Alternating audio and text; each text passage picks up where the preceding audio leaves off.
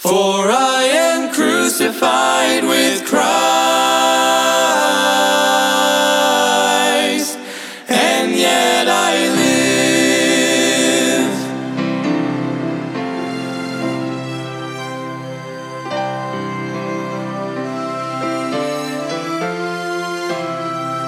Embrace the cross Welcome to Crossbound Ministries, where we are bringing the gospel of Jesus Christ to the world, encouraging Christians and pointing sinners to the cross. Will you please pray about supporting our broadcast and ministry that gives us the ability to spread God's word? You can get involved by going to crossboundministry.com. Please welcome our preacher, Mike Sadler, as he brings us an important message from God's word. Embrace the love the cross requires. Cling to the one. Take your Bible with me and turn to 2 Corinthians, 2 Corinthians chapter 2, and we'll pick up in uh, verse number 11 where we left off last week. But in order to get a good grip on uh, verse number 11, you've got to read verse 10. So let's start at verse 10. To whom ye forgive anything, I forgive also. For if I forgive anything to whom I forgave it, for your sakes forgave I it in the person of Christ. Verse number 11 lest Satan should get an advantage of us, for we are not ignorant of his devices. God does not want you to be ignorant to Satan's devices because he has a lot of evil, wicked, devious, deviant devices that he will use on your life, your ministry, your family, your church, yourself. He has lots of different tools that he uses, and most of the time they don't change. You see, he's not like a, a human being where he's lived and, and, and died. He's been around for generation after generation after generation after generation. Learning how we work, how we think, how we act. And so his devices, God says he does not want you to be ignorant of Satan's devices. Amen. He wants you to know what Satan tools, Satan's tools are, what he's going to use, how he's going to attack you. And he's telling you right here how many times in verse number 10 did it say forgive and forgave? How important is it that you forgive? You have got to learn. Do you hear what I said? Learn to forgive. Does it come naturally? No, it does not. But it does come supernaturally. It does come from God working through you. When you realize that you can't do it and you got to have Christ to help you do it, and so He can do it in and through you, you are starting to learn how to forgive. And the Bible says what? Lest Satan should get an advantage of us, for we are not ignorant of His devices. You know, just as there is a, a danger in a church for not having some disciplinary action, there's a huge danger for not exercising forgiveness. When somebody is truly repentant and truly sorry and truly wants to make it right and truly wants to make a change, there is a giant, there is a giant danger when that person is not forgiven. Satan is always ready to step into a, situation with his devices and put a wedge in between Christians, put a wedge in between ministries, put a wedge in between families, put a wedge in between a marriage. With how does he do that? Well, when you don't forgive, the Satan Satan has a giant wedge that he can start to drive with a hammer each and every time that you think about that person, you think about that act, you think about what happened, you remember how it went down, you remember where it happened, what happened, what was said. He's constantly he's hammering that wedge deeper and deeper and driving it further and further in your home, in your ministry, in your house, uh, in your church. The Bible says in verse 11, lest Satan should get an advantage of us. So in, in, in the first case, if, if, if church's disciplinary is not exercised, uh, and sin is just tolerated, well, there's a, there's a big danger there for Satan to come in and just destroy things. But there's just as much danger when people don't forgive one another. So many churches split. So many bad things happen. So many family members don't have nothing to do with each other anymore. Marriages break up. Uh, siblings don't talk to each other anymore. All kinds of things like that because people don't forgive. And I felt it myself. You don't know what they said. You don't know what they did. You don't know how bad it was. You was not there. You don't know how it felt. But let me just tell you, no, I don't. I don't know how it felt. But Christ knows how it, knows how it felt.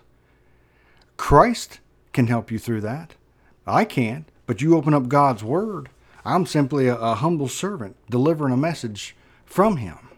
But if you'll get with Him and spend time in His Word talking to you and you talking to Him, God can help you with that. Amen. Because certain things are just horrendous. Certain things, there may be times when you should never be involved with that person again. But if you don't forgive, it will it will just be like uh, acid eating away at your skin. It will eat away at your heart, and it will destroy you from the inside out. And you say, but I'm a strong person. Do you know how nations, really strong nations, are destroyed? Like, take Rome, for example, the, one of the strongest nations there was at that time on the planet. Nobody could destroy them. But do you know what happened? They destroyed themselves from the inside out. And that is my fear for America that we will destroy ourselves from the inside out. We are such a superpower. God has blessed us so much. But this is a personal application here. This is not talking about that. That's a side trail, a, a rabbit I was chasing. But I chased it and I killed it, and we're done with that. Let's get back to this. This is about a ministry, about a home, about you personally learning uh, to forgive. Why? Because so you you don't need to be ignorant of Satan's devices. The Bible says God wants you to know what Satan uses. Look with me now, verse number twelve. Furthermore, when I came to Troas to preach Christ's gospel, and a door was opened unto me of the Lord. Verse 13, I had no rest in my spirit because I could not find Titus my brother. But taking my leave of them, I went from thence into Macedonia. You know, as mentioned before, Paul left Ephesus and journeyed to Troas of his hope to and meeting Titus there there is strength and brotherhood coming together. That's what the Bible says. Iron sharpeneth iron. And when you're around people that are like minded, of the like faith, amen, it does strengthen you. It does sharpen you. It does give you more courage. Amen. And so here, Paul was going out to Troas, hoping to see his brother in Christ, Titus. But when he got to Troas, some, you know, there were some wonderful doors open, some opportunities for him to share the Lord Jesus Christ, to preach the gospel of the Lord Jesus Christ. And of course, Paul's going to take advantage of that, as me and you should. And there's a good lesson to be learned there. When you're going to do something because you want to do it and God opens a door, always go through that door that God has opened. Because maybe you didn't see it, maybe you didn't even pray for that door, but God opened that door and you should utilize it. You should walk through it. God did not open that door in your life so that you could walk by it or so that you could look in there and say, wow, there's a lot of good things going on in there. No, God opened that door for you to go in there and to do His work, to preach the gospel, to spread the, the word of the Lord Jesus Christ or whatever it is that not all people are called to preach. Some are just called to be served. Some are just called to be faithful church members. Some are called to be preachers. Some are called to work in a nursery. Some are called to mow the grass. Some are called to just be faithful tithers of the church. Amen. But we all have a have a, a job to do within the work of the Lord Jesus Christ. And we all have different abilities. Some are very skilled workers. Some are very skilled laborers. Some are do well, very well financially in life, and are able to give mightily unto the work of the Lord Jesus Christ. All those are great gifts. It takes all those to make the church work. Amen. All members are of equal value, but not all are the same. Not all are the same. Look with me now, verse number 13. He said, I had no rest in my spirit because I found not Titus my brother, but taking my leave of them, I went from them into Macedonia.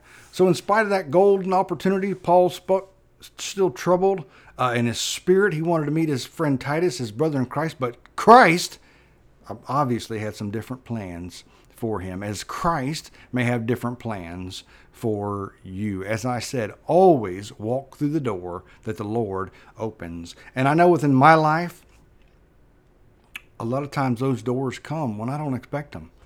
Sometimes they come when I might not even feel like I want it. But God says, I open that door. That door is for you to serve me, and I expect you to walk through that door. And ladies and gentlemen, I don't want to stand before God and say, God, I didn't do that, even though you opened the door and you led the way and you had the funds and you laid it out. I just, I didn't feel like it on that day.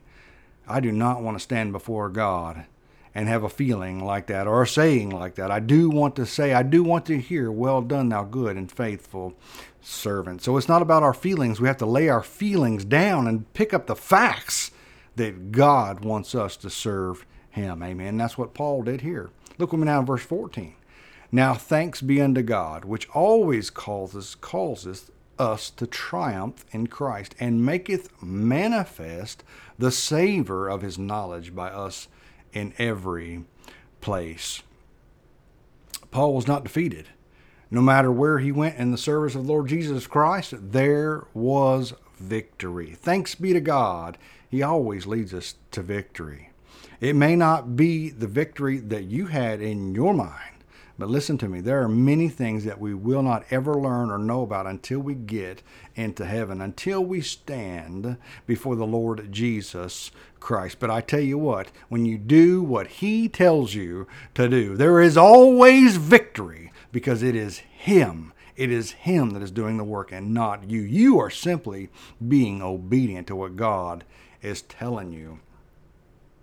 So, Paul here, he borrows a figure uh, from the Roman conquerors, you know, that, that went around in battle. And a lot of times when they came back home, they, they would bring those that they had conquered with them in chains and, and march them through the street in victory. In other words, look what I've done. And they would have a, a fragrance and uh, things burning that you could you could smell that smelled good, that smelled like victory, right? And so they would know there was there was victory. And when you serve Christ, there is a savor that God smells of victory, that you can smell of victory. The feeling is in the air. And so wherever the Lord goes through his servants, there's victory. Well, what about that missionary that went to the to the island that they the the indigenous people there that were Indians murdered them. They couldn't speak English. You listen to me. Wherever the Lord goes through his servants, there is victory. If God sent you there, even if you lose your life, there is victory in the Lord Jesus Christ. Why? Because you obeyed what God told you to do. The Bible says that obedience is better than sacrifice. If you lose your life, if you lose your reputation, if you lose whatever, all your money, all your funds, all your home, all your car, none of that stuff matters. Many times we think of blessings of somebody gave us some money or we got a house or we got a nice car, we got a nice job, we got a job title, we got this, we got that. Those aren't the blessings, ladies and gentlemen.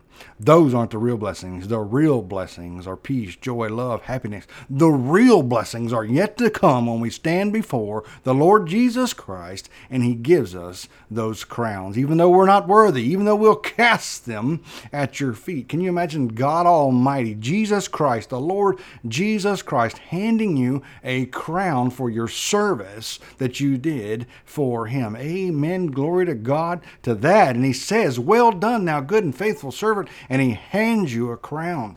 Man, now that's a blessing right there. That's the blessing that I'm looking for. I'm not looking for the money or the title, the position or the home or the power or the prestige or any of that other garbage, but I am looking to serve the Lord Jesus Christ because those are the real treasures.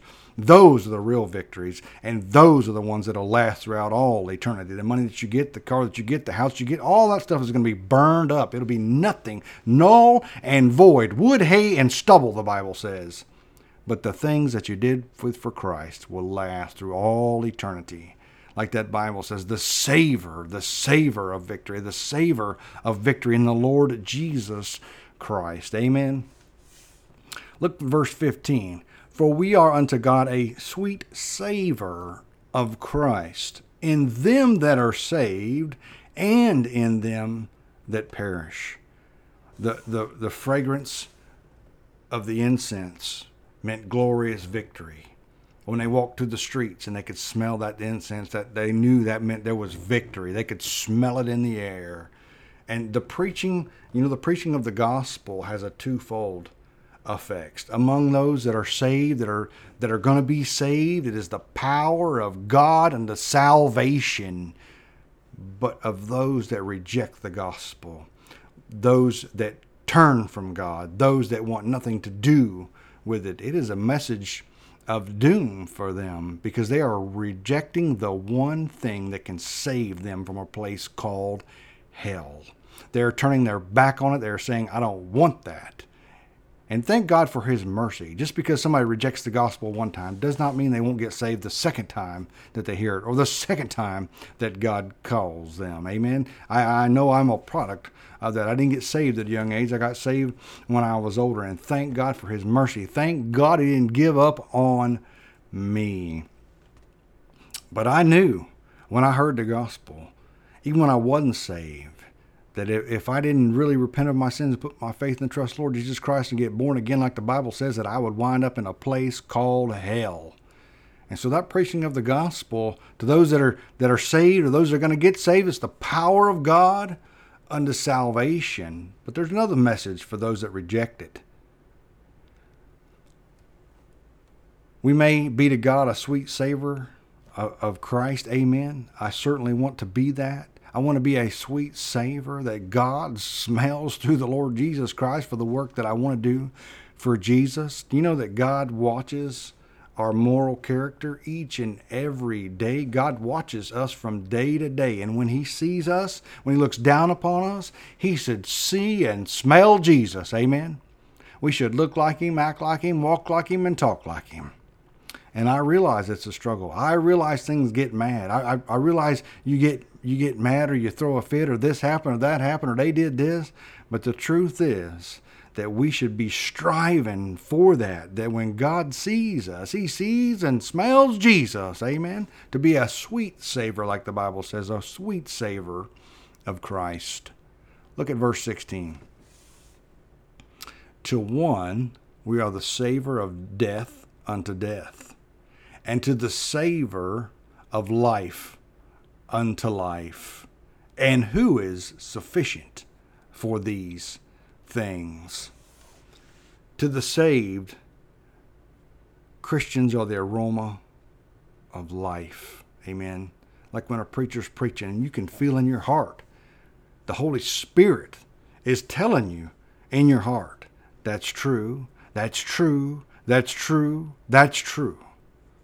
That's God speaking to your spirit the Holy Spirit speaking to you, saying what that man is preaching is not that man. That's God talking through him. That's God's word. That's right. That's correct. And you can shout out, Amen, because it's true.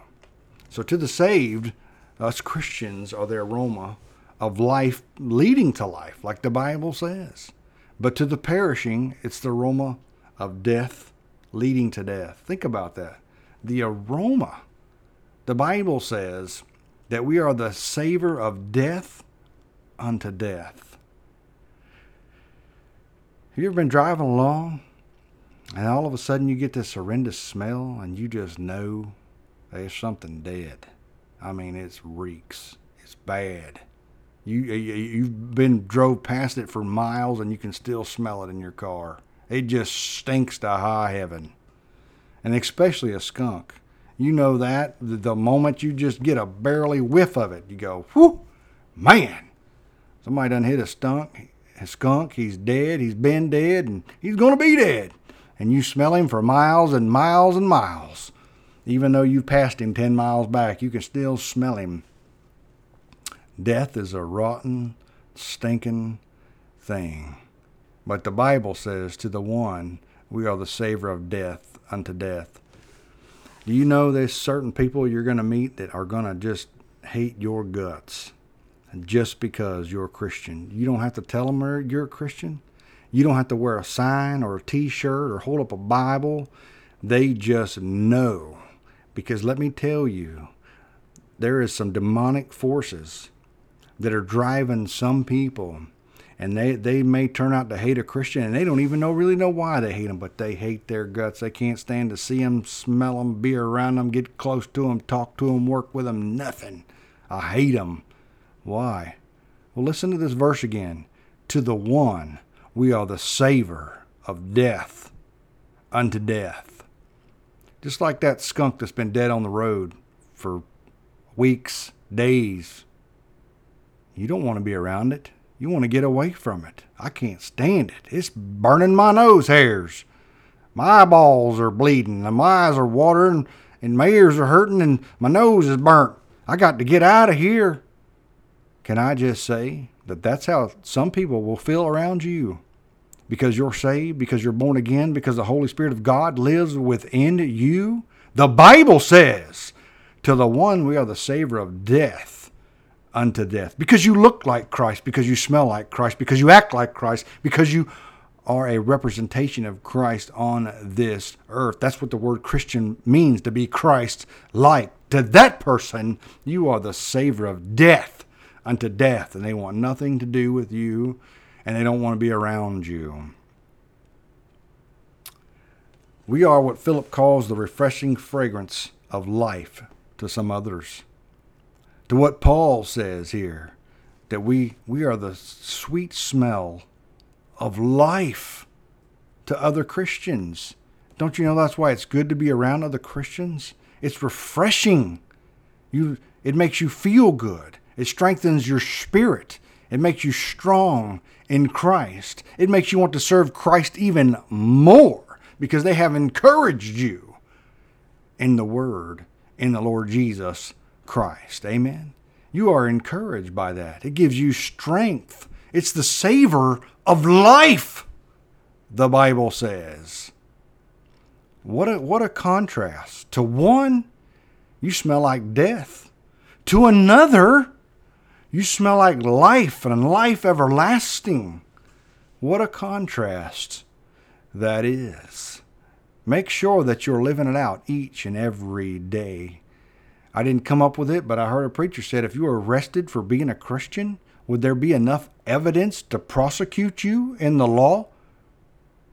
And so I ask you that. Is there enough evidence in your life that people know you're a Christian without you telling them you're a Christian? Do people see it? Is it written all over you? Do people smell it when they see you coming? Do they smell life or do they smell death?